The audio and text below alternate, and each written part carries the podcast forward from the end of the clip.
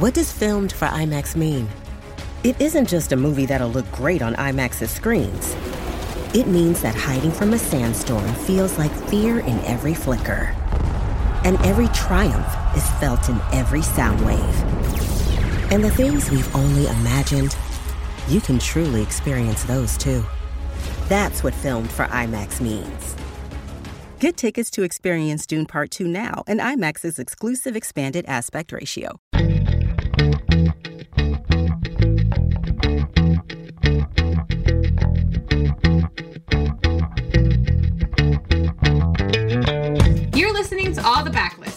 Weekly show about books that are not new. I'm your host, Liberty Hardy, and I'm little in the middle, but I've got much backlist.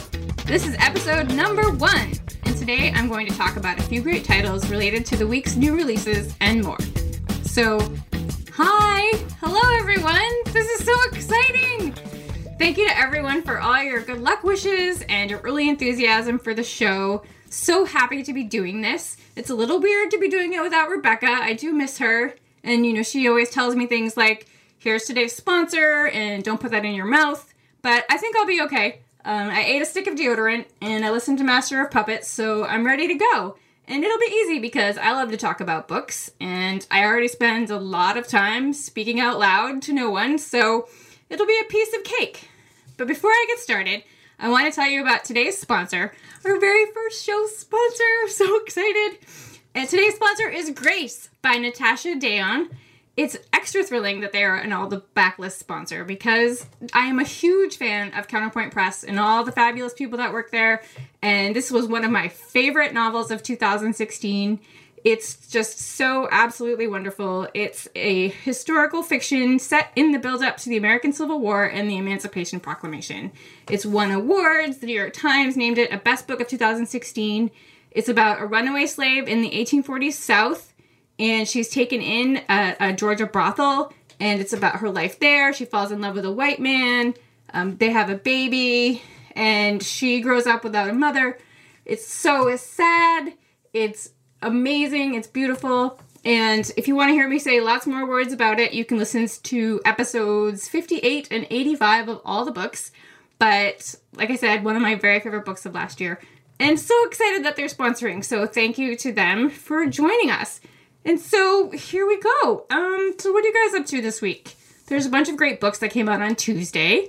One of them was Mapping the Interior, which is a horror novella from Stephen Graham Jones. You might remember him from Mongrel, which is the werewolf book that we talked about a million times last year.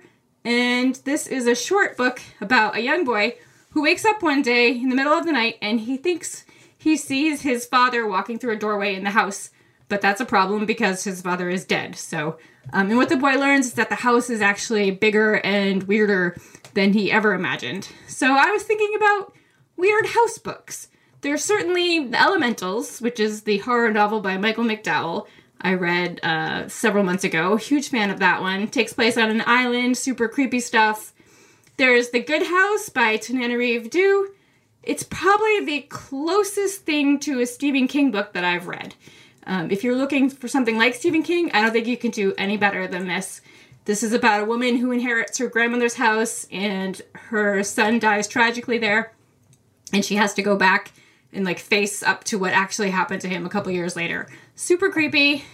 There's of course House of Leaves by Mark Danielewski. Everybody knows this book, I think, but if you don't, it's sort of like I call it the Blair Witch Project in the TARDIS. It's about creepy things happening inside a house that's bigger on the inside, and they're making a documentary about it, and it's st- very strange. It's a cult classic. Um, there's also The Bone Clocks by David Mitchell, in which weird things happen on Halloween nights. People go missing. And the ending of that book, I was just like, what is even happening? I love that book. There's also Wieland, or The Transformation by Charles Brockden Brown, which came out in 1798. It's called the first American horror novel. And it's, hmm, I didn't find it like super scary, but if I was reading that in 1798, and I didn't know what I know now, I would be terrified out of my mind. It's very, very strange and creepy. And then there's also The Dead Girls of Hysteria Hall by Katie Alender. It's about a young woman who inherits a home that once her family moves in, they discover used to be an institution for troubled young women, and some of them are still there. Um, so, of course, you know, because this is my podcast, you know, I started out with crazy, creepy books because that's my jam. Um, another book that came out this week was called The Strange Case of the Alchemist's Daughter by Theodora Goss.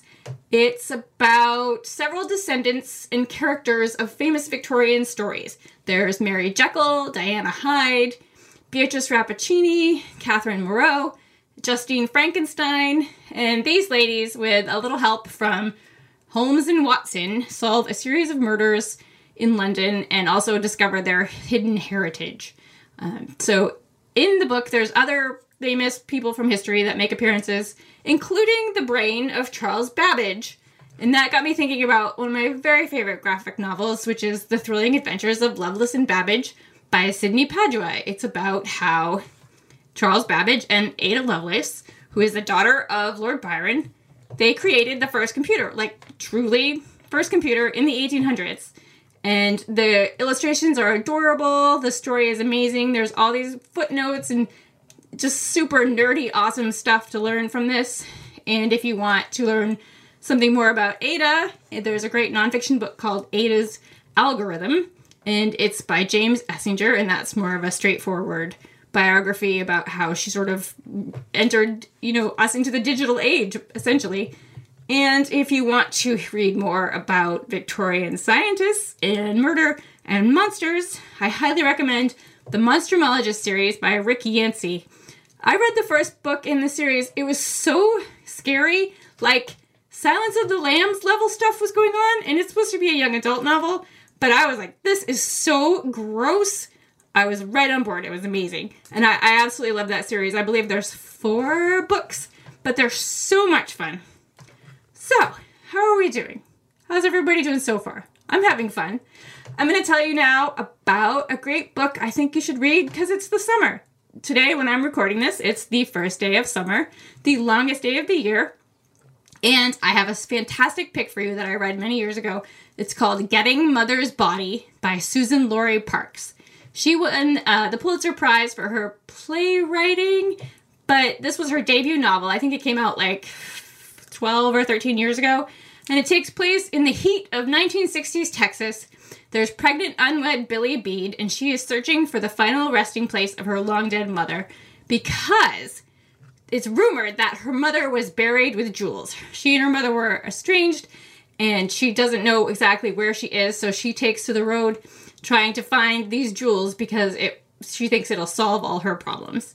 Um, and you know, like when you have those like really weird coincidences when you're reading something and two th- two of the same things happen in a book or like in something that you're watching. I just I happened to watch this movie called Travelers, I think, with Bill Paxton and Mark Wahlberg on the same day that I read this book, and they both have the ring scam trick. If you know what that is, you know what I'm talking about. If not, I'm not going to spoil it for you, but I just had never heard of it, and then bam, twice in one day. Very strange. So, you know, make yourself a nice glass of sweet tea, put on your jelly shoes, and hang out on the porch and read Getting Mother's Body by Suzan-Lori Parks. And for my last pick, this is dealer's choice, meaning I'm just going to pick anything I want. So why not start off with a new podcast about start or start off a new podcast about books with a book about books. My favorite is The Gentle Madness, Bibliophiles, Bibliomanes, and the Eternal Passion for Books by Nicholas Basbanes. It came out in 1995. This book is enormous. I remember that the edition that I got, the cover was embossed with like gold leaf and it's just so beautiful. It's 678 pages about our people. You know, people like you and me throughout history who are driven by the desire to own books, including the story of Stephen Blumberg, who stole 23,000 books from 268 libraries in 45 states. Um, just so you know, don't steal books, kids. That's wrong. But cool story, right? like 26 2300,000 or 23,000 books. Like that's crazy. Um, I might have that money in my house right now. I don't know. But this book is an epic nerd purr of historic proportions.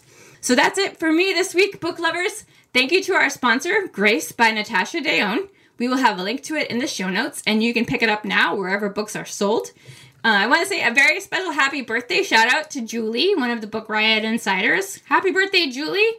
Um, if you're a fan of all the books and you want to give us a present, you can leave a rating or review on Apple Podcasts and let it, lets us know how we're doing and helps other book lovers find us. And if you want to talk about books or see pictures of my books or of my cats Steinbeck and Millay, you can catch me on Twitter at Miss Liberty, on Litzy under Liberty, and on Instagram at Franzen Comes Alive. I'll be back Tuesday with Rebecca Schinsky and all the books to tell you about the week's great new releases. In the meantime, have a great weekend, kittens, and happy reading!